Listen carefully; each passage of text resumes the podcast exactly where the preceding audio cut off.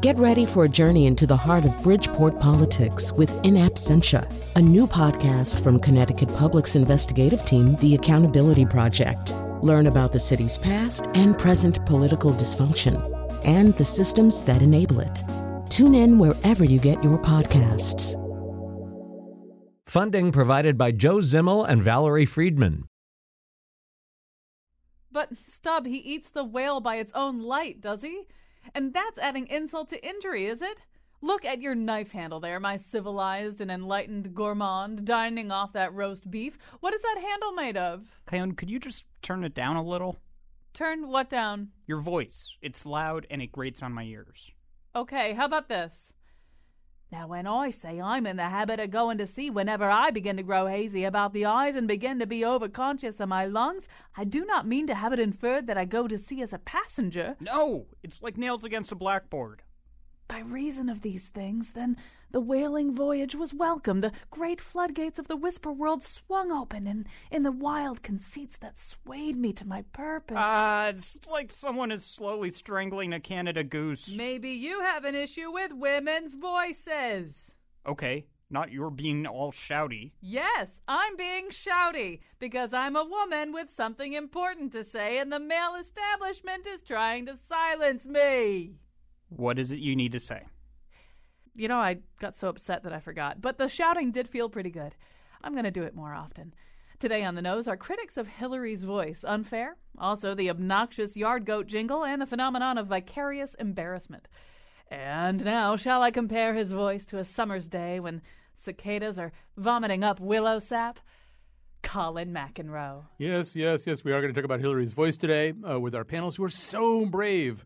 Uh, they came uh, great distances in some cases. Uh, uh, one of them from, I think, Col- Collinsville? Yeah. Collinsville. One of them from Coventry. I mean, it's just long distances in the snow, but they take their job on the nose very, very seriously. So uh, let me introduce them to you. Rebecca Castellani. her voice is a low, throaty chuckle. Uh, and uh, she is a, a, master of all things uh, in literature. Poet Kate Rushin is here. Her voice is like a cello played by Yo Yo Ma on a cloudy day. And and James Hanley from Trinity Cine Studio. His voice is like a zephyr, a sirocco blowing across the Libyan deserts. Uh, however, uh, not everybody's voice is euphonious, or so we hear. We'll talk about that in just a second. Let me tell you what else is coming up on the show. Well, connected to that, uh, sex had a really bad week this week, uh, especially uh, for young women like Rebecca Castellani, whose uterus is a golden chalice of baby make, baby making possibility. So uh, it turns out that she can never have sex. Or according the CDC, there's like a lot of rules basically, and also then you have to worry about Zika sex. If someone offers you Zika sex, say no. Say no to Zika sex. Anyway, we'll be t- telling you you about the CDC's complicated rules, which have angered many of, perhaps all of our panelists. Uh, a little bit later, we'll try to talk about the um, phenomenon of vicarious embarrassment, particularly in connection with the Jeb Bush campaign. And then lastly, uh, the new jingle for the Hartford Yard Goats. Uh, is it a serious attempt to be a nice jingle, or are they just now intentionally trying to annoy us to get more attention? Uh, all of that is ahead, but we will begin with uh, the criticisms directed at the voice of Hillary Clinton. She's uh, on the campaign trail uh, from the New York Times. She's been speaking in public for decades. In recent days, political observers have called her, vo- her voice loud, flat, harassing to the ear. They have said that she has decidedly grating pitch and punishing tone and called her shrill. I think a lot of it with Hillary Clinton has to do with style and delivery, oddly enough, said Bob Woodward, the veteran Washington Post editor, uh, as time passed him by. Uh, she shouts, he said, adding that there was something unrelaxed about the way she is communicating. Let's hear the way she communicates. This is actually last night uh, at a pivotal and somewhat heated point in the debate with Bernie Sanders. But you will not find that I ever changed a view or a vote because of any donation that I ever received. What? And I have stood up and I have represented my constituents to the best of my ability, and I'm very proud of that. You know, so I think it's time to end the very artful smear that you and your campaign oh, have been carrying out in recent weeks,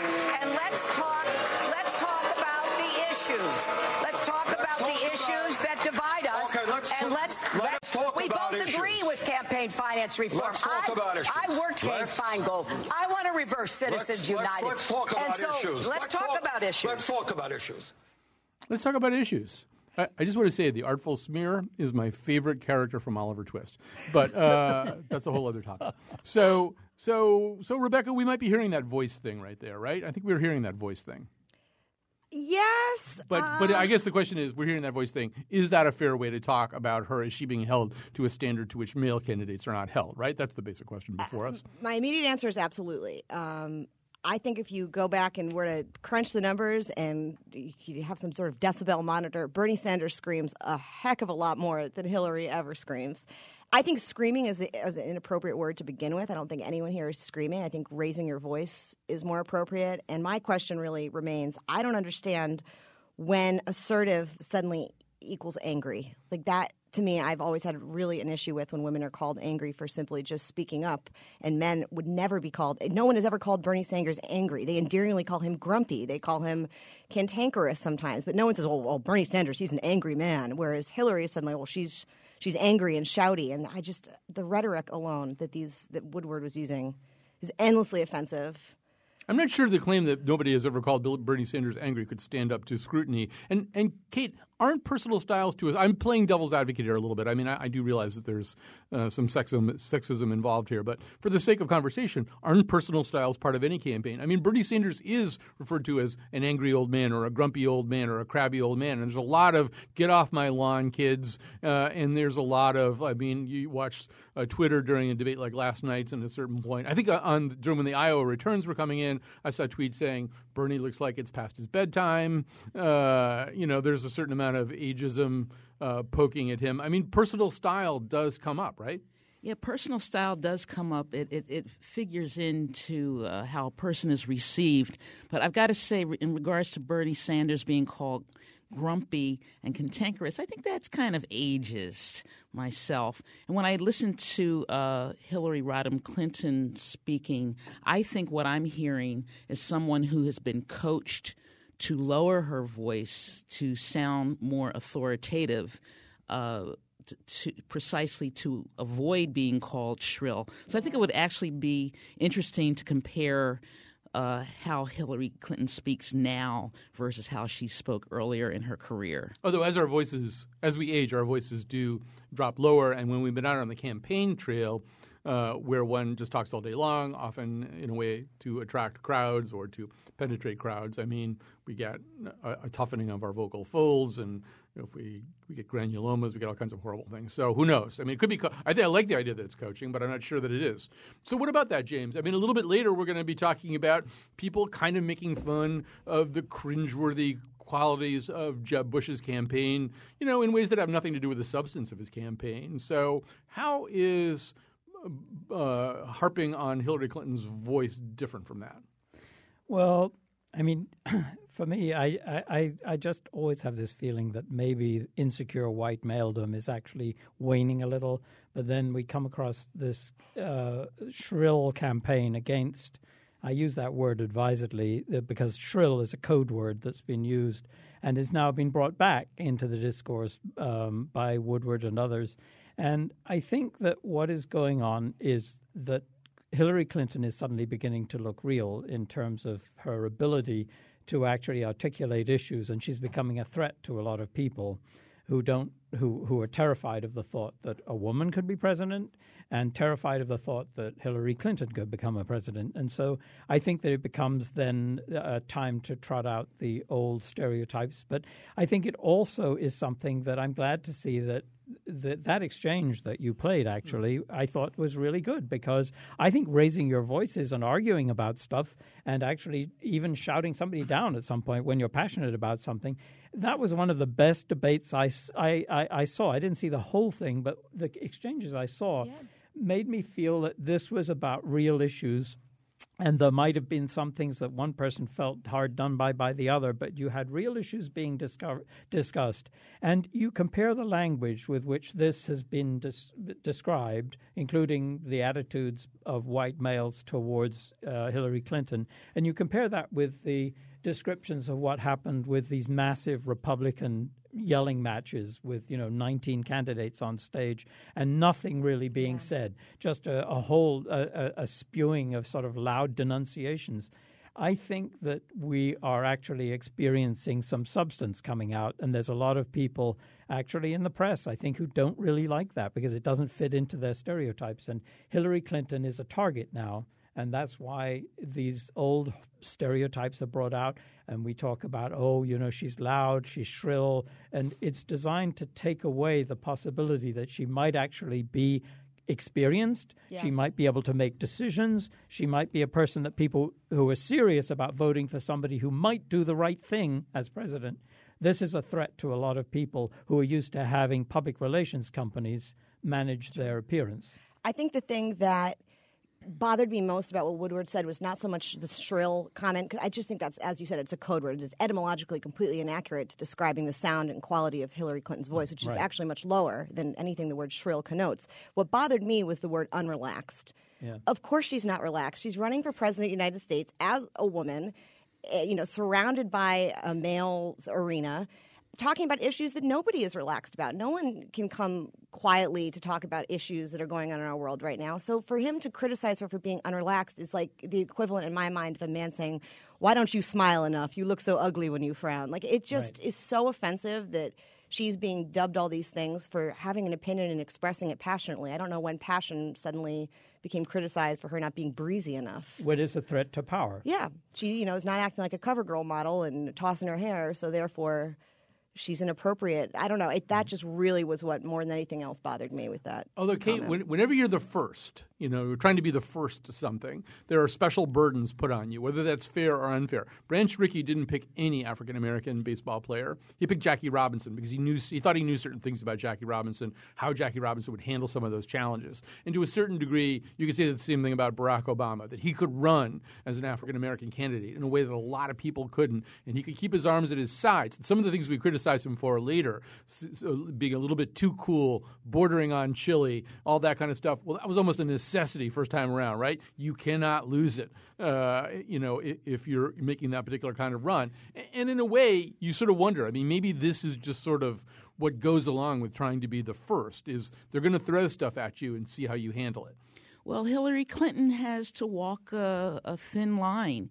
You know, she is and has been a feminist symbol, but she dare not appear too feminist uh, for fear of uh, generating a backlash from uh, men and others against her. Um, you know, I think about uh, the recent debate around women in combat uh, positions in the uh, in the military, and now you have generals raising the specter of women being um, required to register for the selective service. And so I just see this tension and this push and pull where someone in Hillary Clinton's position has to be a superwoman, but not too strong. But I think there's a there's there's a problem there in the sense that I think that the territory that you have as a spokesperson and somebody who is who is attempting to gain political power and position that you actually have to assert that power. You have to go after it. And I, I understand that she's surrounded by, Hillary's surrounded by people who are telling her, you know, to tone it down, you know, watch out, you're getting bad coverage and stuff like that. But then on the other hand, I think that she's at a place now where she clearly feels the confidence which comes with the ability to seek a powerful position. And I think that's an important thing that that she doesn't devalue herself by actually being pushed back by by this. Uh, what what it is to me is like you know you read. Uh, I I think I mentioned some time ago t- talking about uh, the, the writing about Ruth Bader Ginsburg, who is a very eloquent spokesperson who never minces her words and goes straight for the jugular when she's writing a Supreme Court opinion uh, that she feels is sexist or is wrong in some way. And I think that it's something that is going to make a lot of people uncomfortable. But I don't think that you solve that problem by backing off. Personally, I, I think that I'm glad to see the battle joined because I think this insecurity of white males is what gets us into trouble all the time. It gets us into wars. It gets us into uh, uh, uh, the Citizens United decision. It gets us into the most horrible territory. You know, I, one last question about this, and I'll, throw it at you, Rebecca. Is there any way in which there's a, this has a little bit to do with us guarding quote unquote our own territory in the sense that uh, you know if this had been a series of jokes about Carly Fiorina making uh, coats out of Dalmatian puppies. Um, which to me is not a far fetched analogy. Still, that was I, am not sure we would be having this conversation right now. That we you know you think of all the things that were thrown at Sarah Palin, fairly or unfairly. Um, I'm not sure we were ha- we were having the same we'd be having the same conversation. Are we being protective of Hillary Clinton because she's on our side of the aisle? I don't think so, personally. I, I, think that the rhetoric in general needs to change. And I do feel this way as much as I find Sarah Palin distasteful. I do think it's really interesting that when she, you know, did that endorsement of Donald Trump, all people could talk about was her sweater, or, right. you know, it, it, just seems to me like the way we treat female candidates, or the whole, you know, period scandal with Carly Fiorina. I mean, we would never ask white men these sorts right. of questions or make these comments on their appearance. One of the most interesting points I read this morning was someone that said, you know, if Hillary ever appealed appeared as unkempt as Bernie, as unbrushed, as un, eh, you know, disheveled she would be criticized, you know, be on the worst dress list, which sure. let us not yeah. forget are still only reserved for female celebrities. So I think that appearance is so much more important for female candidates and so much more judged That it's a it's a whole it's a bigger issue about how we deal with female candidates versus how we deal with male candidates. I think that's been true of Carly Fiorina as yes. well. Mm-hmm. The commentary about her has been exactly that. Or, well, certainly from Donald Trump, anyway. We, we should move on to our next topic, just so that we uh, make sure that we get it all in. And also, I'm going to go back to Rebecca to get start, started on this one because she has gone to school. If, as a matter of fact, if it weren't so snowy, she probably would have driven down to Atlanta to confront the CDC in their lair. I was halfway there, and I turned around to make the show. So the CDC announced a new report the, this week. Uh, my summary of it is: if you make sexy time uh, without birth control, you can't drink, uh, or you have to use birth control if you drink and make sexy time, or you can't make sexy time if you drink and don't intend to use birth control. Um, is that about right? About sums it about. Right, She's right got up. printouts. Over. Yeah, She's I got, got the whole thing. So my what really, so the article, the actual text of the press release offended me less than the accompanying infographic they, it was put out by the CDC. It was produced by the CDC, which really everyone should do themselves a favor and look it up. And at the head of it, it says drinking too much can have many risks for women. So that to me doesn't, as a title, have anything to do with the actual awareness, which is you know preventing fetal alcohol syndrome, which we can all agree is something that would you know needs to be done. So then they have two columns for any pregnant woman and baby. Drinking too much can result in, and there's you know the obvious things: miscarriage, stillbirth, fetal alcohol syndrome, SIDS. And then there's a second column drinking too much can have risks for any woman. And that column reads injuries, violence, heart disease, cancer, STDs, fertility problems, unintended pregnancy, all of which can affect men. And so then I went a step further and I looked up online, and according to the alcohol, let's see, let we get National Institute of Alcohol Abuse, 62,000 men versus 26,000 women die from alcohol related causes. So if the CDC is really going to get up in arms about drinking, perhaps they should address that issue, if not on its own, but in tandem with the issues related to women and drinking. So, Kate, I don't know. Is there anything else to say about this? I mean, it does seem.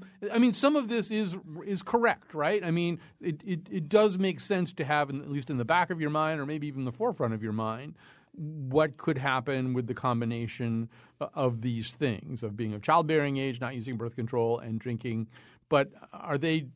I don't know. Are they just heaping this burden on on women in a disproportionately weird and heavy way? Yeah, yeah. I think it is a big problem that the information put out by the CDC through the magazine Vital Signs seem to only be geared to women and not to men. I did not know that fetal alcohol syndrome was such a huge problem in the United States, and I didn't I wasn't really tuned in to all the emotional and physical and intellectual problems that it uh, can cause.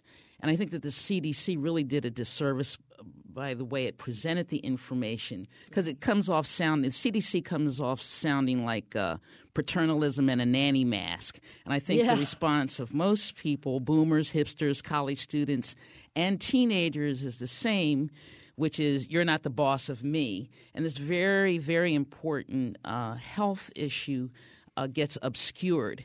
The big takeaway for me from the CDC report is that 50% of the pregnancies in the United States are unplanned. Yes. And so, what that says to me, what that underscores for me, is that uh, common self health education mm-hmm. is important for everyone men, women, teenagers, and children. And I think it underscores uh, Women's Movement 101, and that is affordable, accessible birth control and reproductive birth control for all, men and women, and reproductive rights for women. And don't defund Planned Parenthood. And do not defund right. Planned I, I Parenthood. think that focuses on exactly where, where the problem is. That that sense that I mean, what is the thing that's been attacked, and money has been taken away from exactly that in recent years. You've been taking away from that education. You've been taking away from those health services. And I, I sort of think, you know, I, I don't know the structure of the CDC, but can you imagine that they would have a parallel, uh, that same committee, if you took them out of the CDC and they had a, uh, a, a probably largely male dominated committee talking about rape, how to, pre- how to prevent rape? It'd be all about short skirts and necklines, right? Don't walk down the street, you know, being provocative. It's an attitude that that piece, that graphic, that infographic they put out is a profoundly insulting piece that is intended to uh, convey a sense of lack of power and power. And so women are being told, really, it's your fault, it's your problem, you've caused this. And it's, it, it comes out to, to, to have it come out of an organization which really needs to be seen as not an advocate for that kind of thing is just astounding to me. It really reminds me of when I was in college. They made us do a pre college seminar class on rape. And they said to all the women in the room, You are all in the red zone. That's what they labeled it, because it's most likely in your first semester of college that you're going to get raped more so than any other semester of college. And the whole conversation was about don't drink too much, don't put yourself in a situation where someone could rape you, not directed at the men, don't rape period full right. stop. So, yeah and and you know getting quote unquote getting girls drunk yeah. uh, is bad. It's a problem for everyone. And men and boys need need this information directed toward them as well. And they men and boys need to have these conversations and, that, as well. and that's exactly the role that the CDC as a government body which is concerned with supposedly the health of all citizens, yeah. that they should be on that intellectual level, that they see that as a combined responsibility to parse that in a way that treats citizens equally. It does seem as though I mean I, I don't know I'm having sort of uh, associations which, which may actually be kind of irrelevant, but I do I, I, I do feel as though I I detect in, in, in this the way this thing was worded and the way that's sort of kicking certain tripwires uh, for you guys on the panel. This kind of notion that um, I mean, I, th- I, think society has always been afraid of the sexuality of young women. Um, I covered the, a little bit the trial of Karen Aparo, who was uh, accused of kind of orchestrating the murder of her mother. She had not committed the murder herself, but there was there was the notion that she'd manipulated her boyfriend into this, uh, and that she'd manipulated her boyfriend into this using sex, basically. And uh, even the stuff that I was writing, I didn't write that much about the trial. I would get letters. This is back when people sent letters from from women, from older women who who really regarded what Karen Aparo had done as frightening and and out of control and it, like this force of nature that was unleashed, you know, and then you can't contain it. It's a little bit there in Romeo and Juliet, I think, which is going to be staged at the Hartford Stage Company too. This is what happens when young people fall in love and start having sex. There's violence, there's death, there's and and it's a little bit there in this thing. It's kind of like, I mean, obviously, some of what they're saying is common sense, uh, and you could probably express it a little bit differently. But there was some kind of censorious, control-oriented language there that seems to have been ill thought out. The Scarlet Letter lives.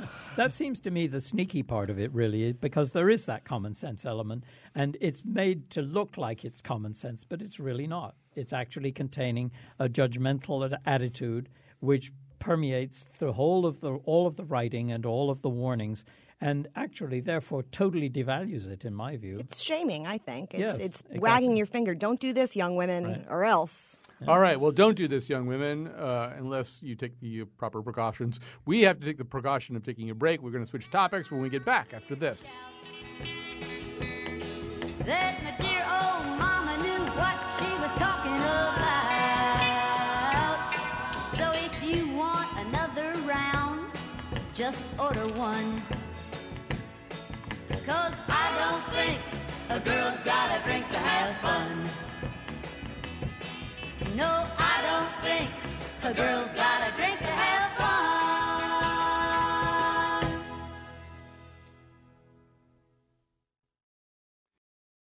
All right, we're back. We're back with the nose. The nose is James Hanley from Trinity Cine Studio. Go out in the snow and see Hateful Eight there tonight. He's probably going to endorse that anyway.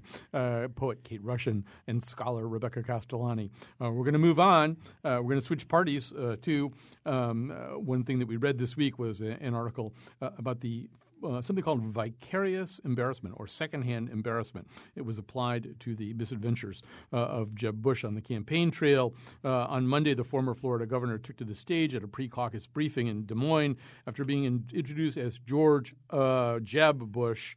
Uh, later that same afternoon, two apparent seat fillers stood up and loudly demanded to know why they hadn't yet been paid.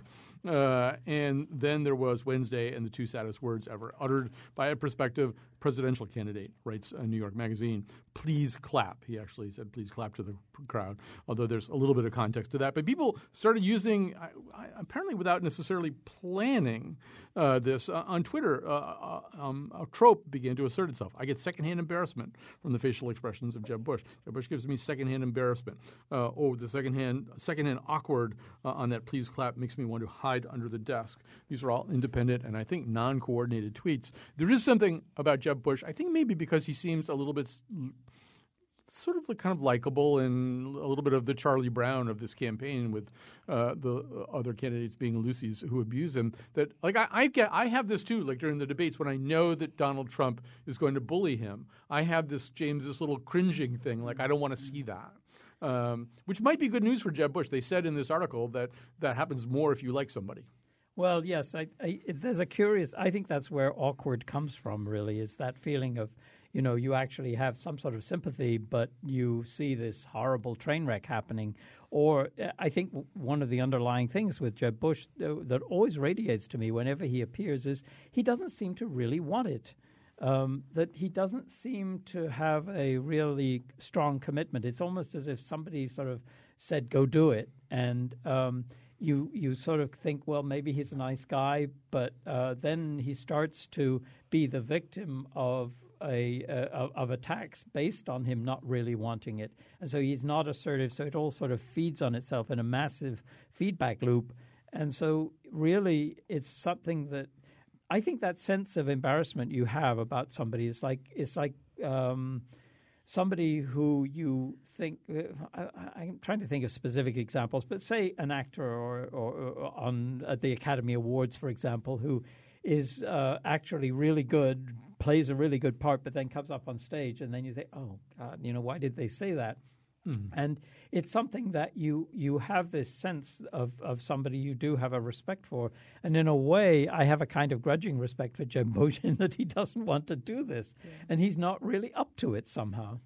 I do think, first of all, uh, Kate, there's a wonderful word. You're a word person, a poet. Uh, the Germans have a word for it, Fremdscham. I don't know if I'm saying that exactly right. I ran it by Rand uh, earlier today, which translates uh, into external shame, that notion. And, you know, I mean, to James's point, I think another part of this is you experience this external shame, this vicarious embarrassment more acutely when you feel the person you're watching is capable of being hurt by the situation that he's in. In other words, there are other people who can blunder, who can make mistakes, who can walk blindly into embarrassing situations, and you sort of feel as though they don't care anyway. And they may even be so thick as to not even get how embarrassing this is. There's some kind of level of consciousness that somebody like Jeb Bush appears to have that he's in this cringe inducing experience that makes you cringe for him.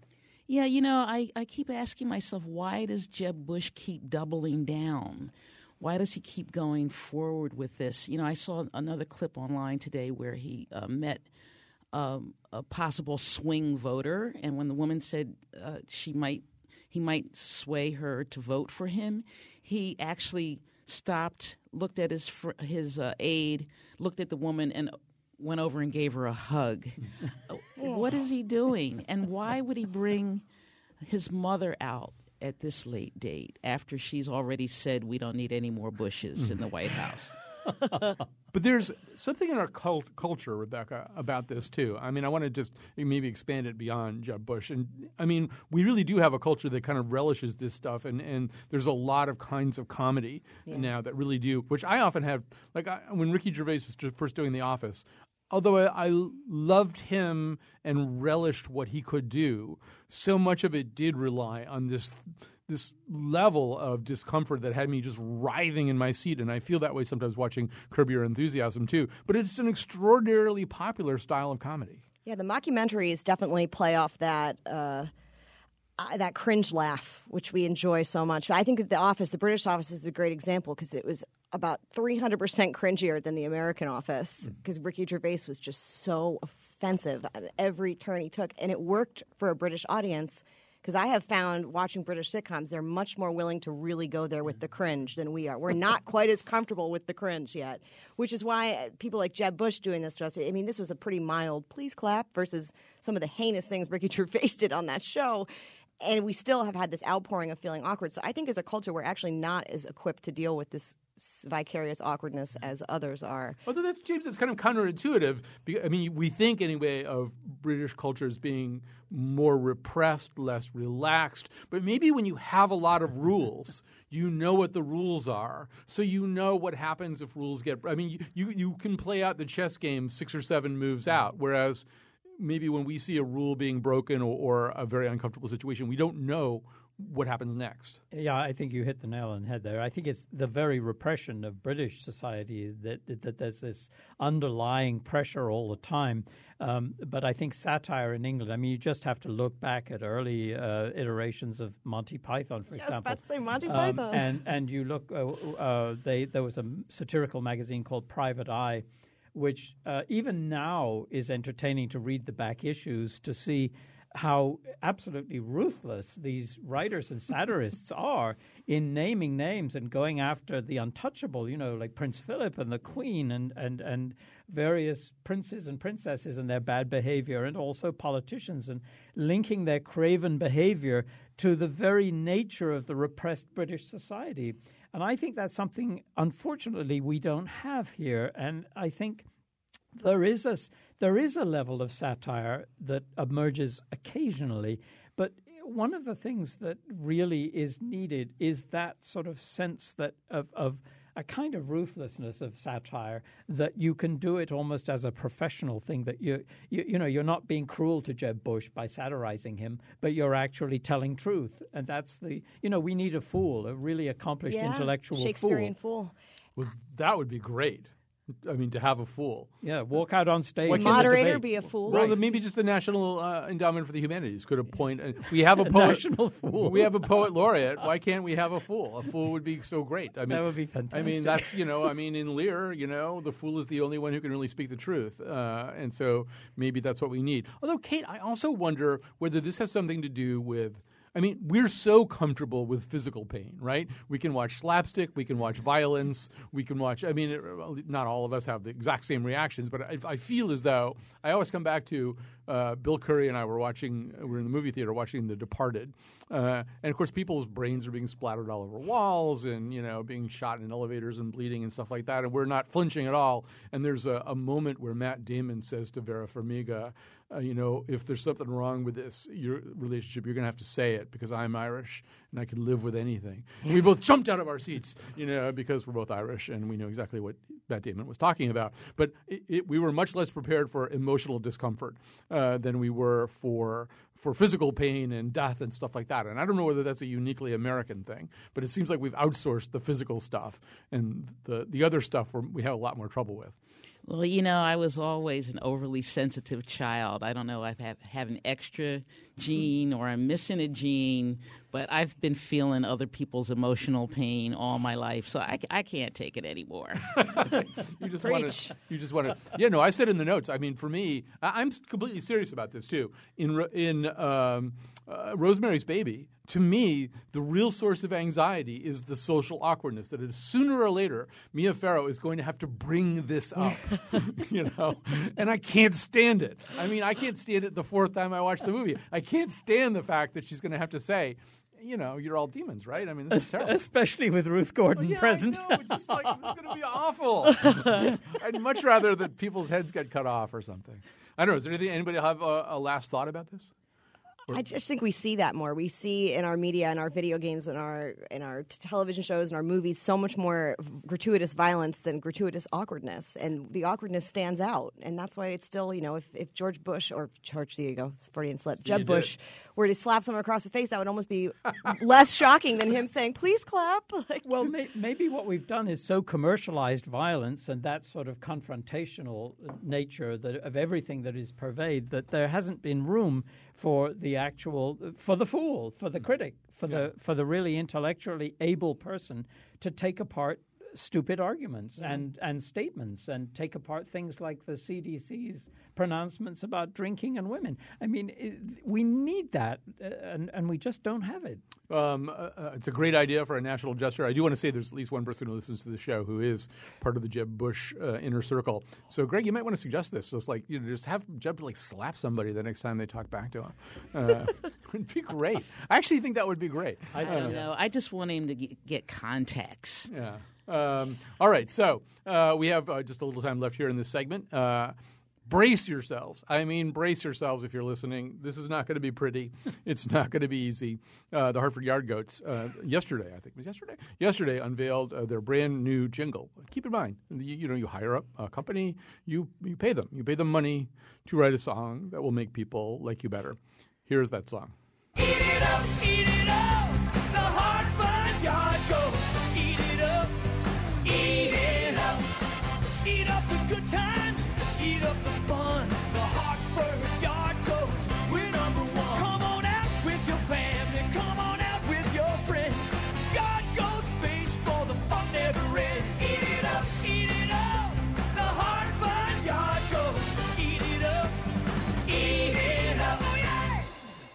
That is so close to one of Kate Rushin's poems, too. I feel like it What, could what be is that word again? From Sean? From you. Are you writhing in discomfort? I am so writhing. Did they really say eat it up?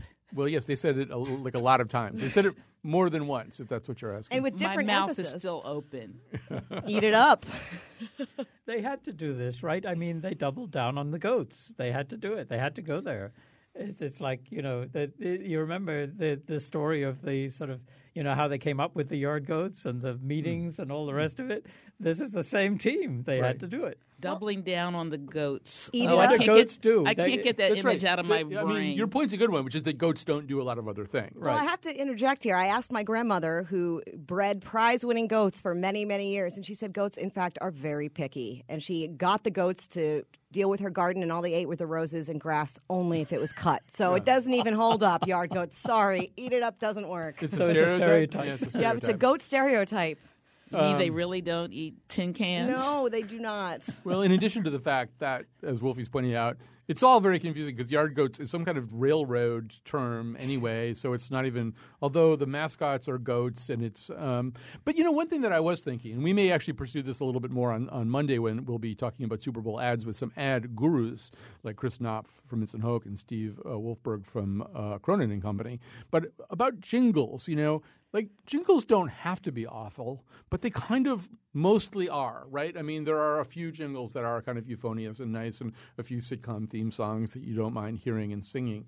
But so so much more often they do kind of grate against the ears, not because you've heard them twenty times. I mean, they grate against your ears the first time you hear them. So is that just that's, how you get people? idea. To, That's what that's that's exactly what they want. That's exactly what they're trying to do is to get you. It's paying attention above the noise, and so that's why uh, uh, uh, the jingle. You might have a cute jingle that people remember, but it's just as good to have a, a, a horrible, aggressive jingle that just really gets on your nerves. Because every time you hear it, you're going to say something to somebody. You're going to repeat it. You're going to make an issue of it, and so it that's the success.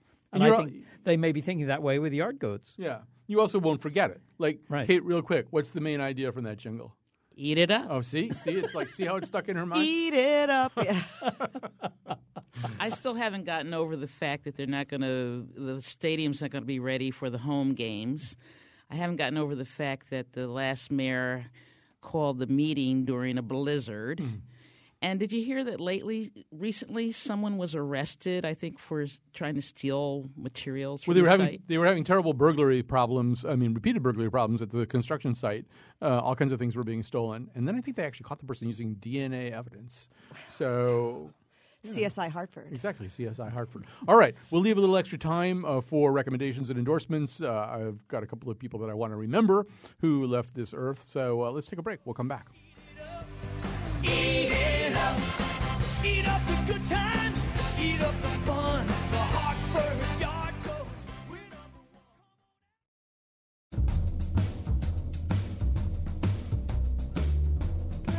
Today's show was produced by Colin McEnroe, Betsy Kaplan, and me, Chion Wolf, with help from Tucker Ives, who appeared in the intro. Our interns are Alexander Ingber and Benjamin Esty. Greg Hill tweets for us at WNPR Colin, and the part of Bill Curry was played by Channing Tatum.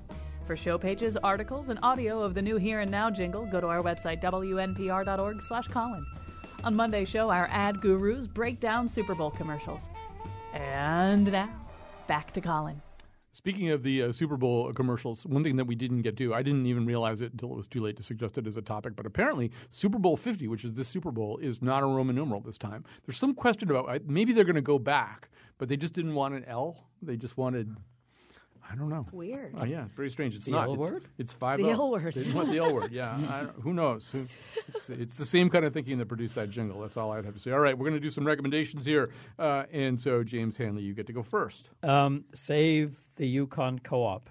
Um, this is something that uh, the university is attempting to bring in one of the commercial bookstores, and uh, it's caused an uproar at the university. And uh, people should go to uh, change.org. There's a petition to save the UConn Co-op and the bookstore. You can write emails to president at uconn.edu.